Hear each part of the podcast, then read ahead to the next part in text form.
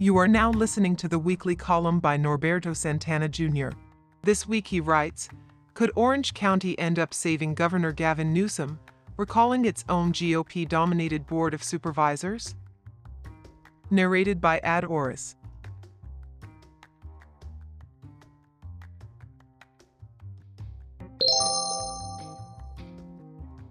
It's becoming more and more clear why Orange County's current Board of Supervisors are so terrified of public comment, their own partisans are screaming for their recall.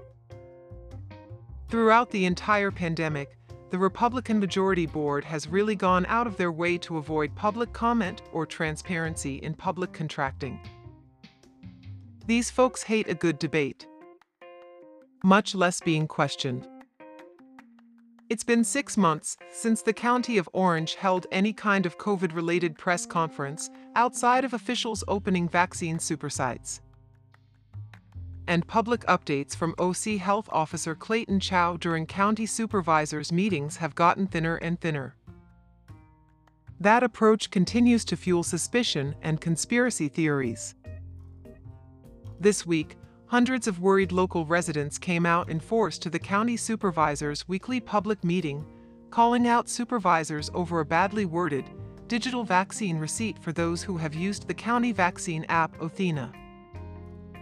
For many protesters worried about COVID restrictions and vaccines, such a receipt is the start of a vaccine passport system.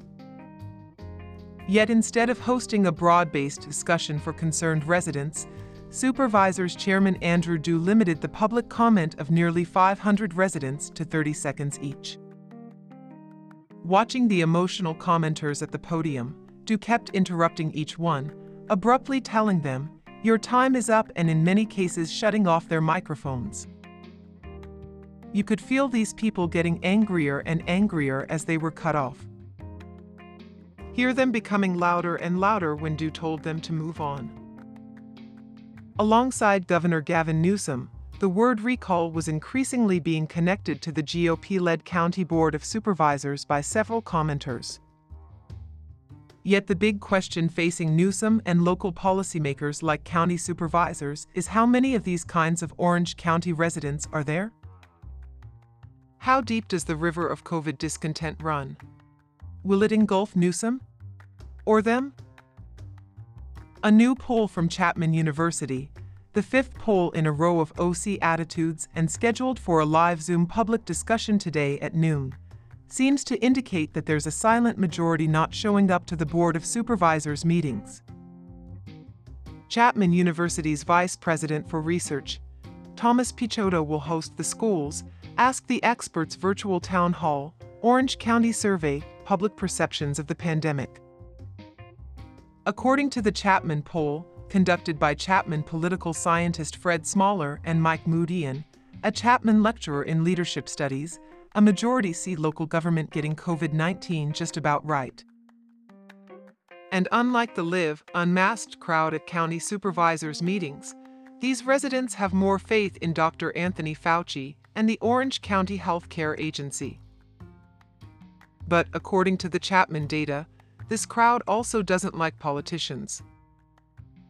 According to the poll of 703 people taken in February, some of the highest negatives were logged for Newsom and county supervisors.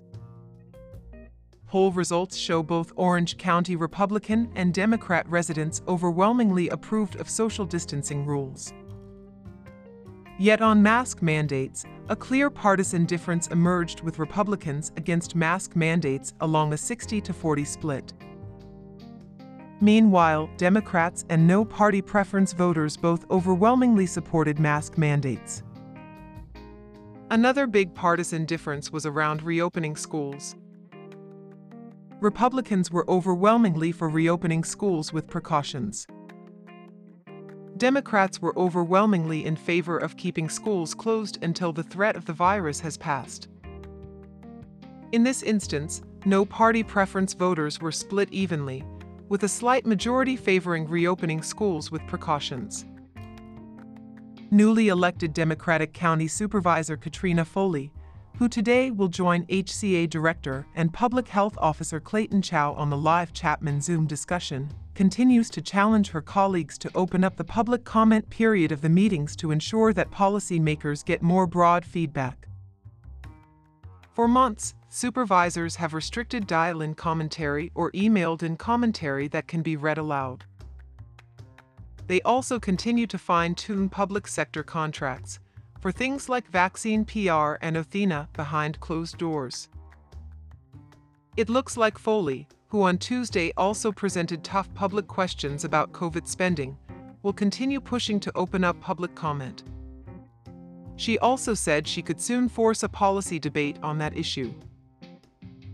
During Tuesday's supervisors' meeting, Foley said the people speaking during public comment weren't representative of Orange County. We are appeasing a small faction of our community, a very small faction of our community. All this makes me think. If public commenting is expanded at the County of Orange, and the silent majority meets the vocal minority, I wonder if the word recall starts having a very different partisan taste in Orange County by the fall.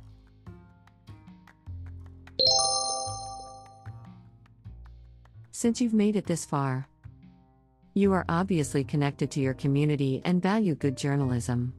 As an independent and local nonprofit, our news is accessible to all, regardless of what they can afford. Our newsroom centers on Orange County's civic and cultural life, not ad driven clickbait. Our reporters hold powerful interests accountable to protect your quality of life. But it's not free to produce. It depends on donors like you. Make a tax deductible donation today.